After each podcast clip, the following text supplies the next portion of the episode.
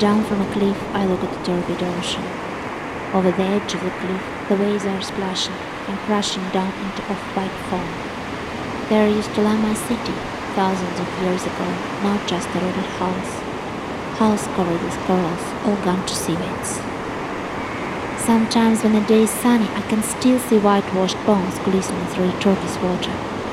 All is gone. New life had risen on the bones of the past.